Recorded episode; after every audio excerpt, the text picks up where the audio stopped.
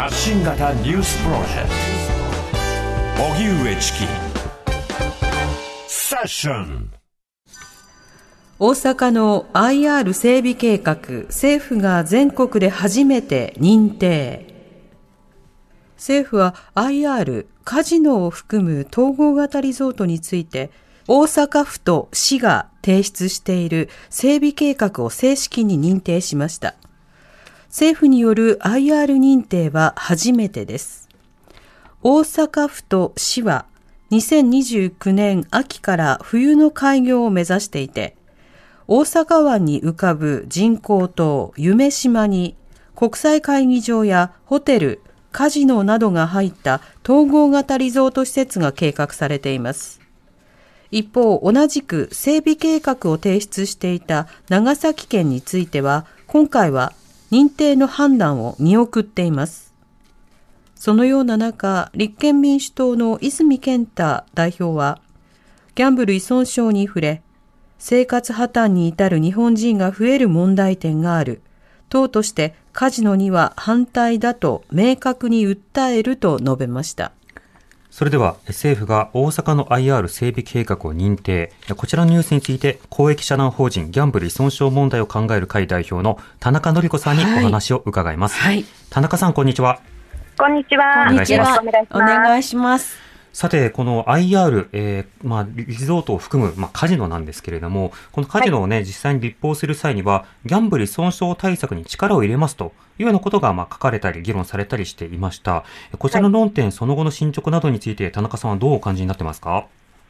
はい、あの、おっしゃる通り、あの、IR 法案以降、ギャンブル依存症対策の強化ということは叫ばれてはきたんですが、はい、実際問題はですね、既存のあの精神保健福祉センターが相談拠点として認定されたりですね、うん、今まであった病院がギャンブル依存症のあの専門病院ですという認定が受けられた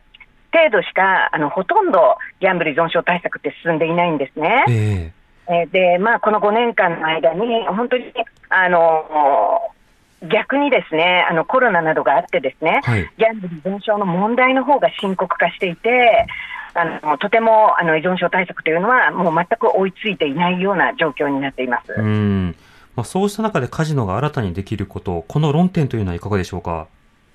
あのカジノの認定をあの今日与えられたということなんですけれども、はい、これほどギャンブル依存症対策が遅れを取っているのに、あのなぜあの認定が今日になったのかというところ、ままあ、私たちも大変あの残念に思っているんですけれども、やはりあのもう少しギャンブル依存症対策を強化しなくては、まだまだ時期尚早なのではないかというふうに、あの率直に思ってますなるほど。このカジノ、たま、例えばその上限規制であるとか、あるいはその通える回数を制限しようではないかとか、いろんな議論というのがこれまで行われてきました。これらの点については田中さん、いかがでしょうか？はい、あのコロナ禍でですね、あのものすごくこうオンラインのギャンブルが全盛になって、はい、オンラインカジノというのが、もう本当にあの違法であるにもかかわらず、あの誰でも簡単にアクセスできるという状況があるんですね。うん、ですので、あのリアルのカジノをですね、いくら入場制限をかけても、そこに行かれない日はいくらでもオンラインカジノでカジノができてしまうということで、あの本当に依存症対策ということがあのほとんどなされないまま、あのカジノというギャンブル産業がまた一つ増えてしまうという状況に陥っていると思います。うん。ある意味ではオンラインとオフラインのものが相乗効果になりうるということですか？はい、そうです。あの、それで、あの、ちょっと旅行先なんかでカジノ行ってみようっていうことで、楽しかったなっていうふうに思って、はい、覚えてしまった人たちが簡単にオンラインでアクセスできるというこの状況、これをまずなんとかしなくてはいけないと思います。うん、あまあ、旅行の非日常感も相まって、より楽しい、もっとやりたいという、そうした記憶の結びつきやすいということですか？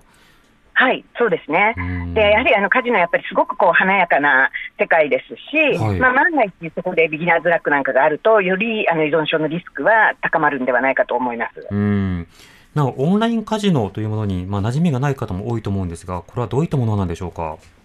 あのスマートフォンやパソコンなどであのアクセスできてですね、あの登録するだけであのカジノがこうゲームのような形で始まるんですね。はいえー、でそこにこうクレジットカードとか、まあ、仮想通貨でも、 PayPay のようなものでも、電子マネーでも、あの何にでも使えるんですけれども、そこにお金を入れることによって、あのカジノをあのリアルと同じように楽しむことができるというものです。うん実際にお金をかけられるということなんですね。そうです。実際にお金をかけることはもう非常に簡単で、5分くらいで審査が通ってすぐに使えるようになります。うん、なるほど。そして実際のカジノ、あの、オンラインではないカジノの方は、どういったゲームといいますか、どういった設備などが用意されることになりそうでしょうか？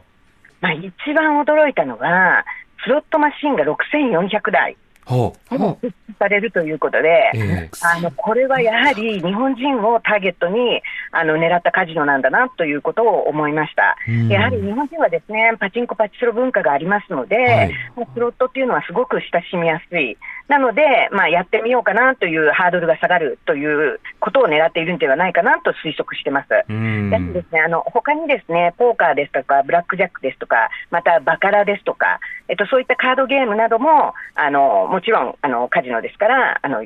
がたくさん用意されているというふうに思います。うんなるほど大阪という立地については、田中さん、どうお感じになりますか？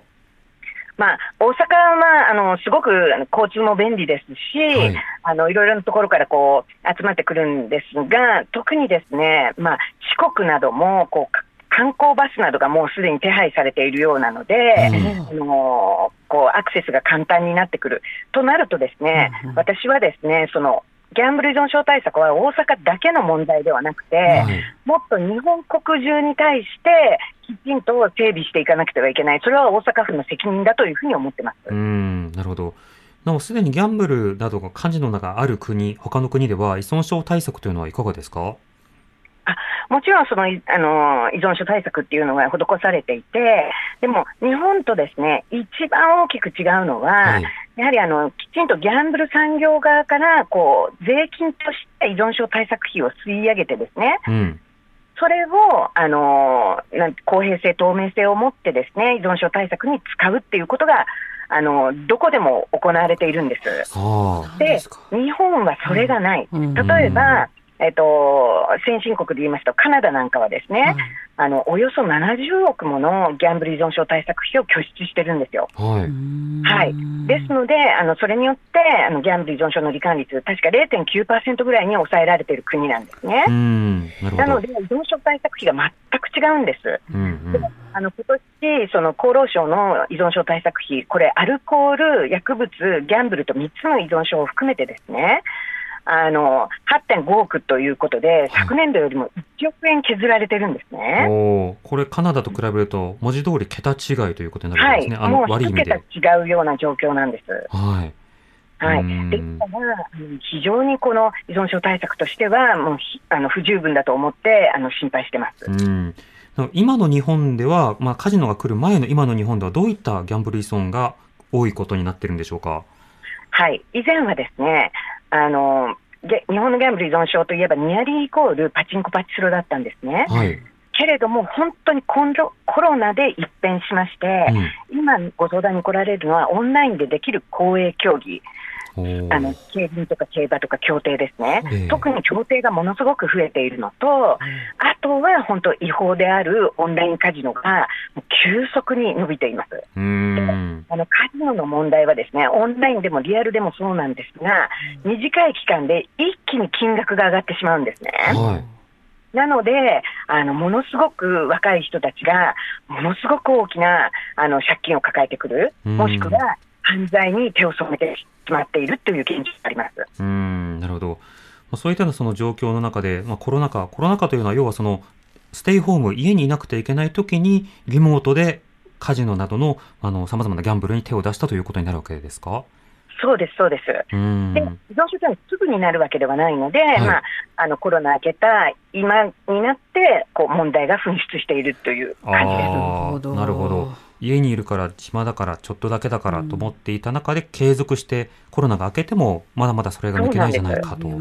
い、普通の生活に戻れなかったというか。あの仕事が忙しくなったら辞めるだろうと思ってたものが辞められなかった、そういうようなご相談ですね。うんなるほど。まあ、こうした2029年までに開業を目指すということですけれども、それまでにそもそもの依存症対策などが適切にあるのかどうか、そしてカジノをめぐる議論というものについて他の論点もありますので、まあ、そうしたこともこれから問うていくことが必要かと思います。田中さん、はい、ありがとうございました。ありがとうございました。ありがとうございました。失礼いたします。え、公益社団法人ギャンブル依存症問題を考える会代表の田中典子さんにお話を伺いました。荻上チキ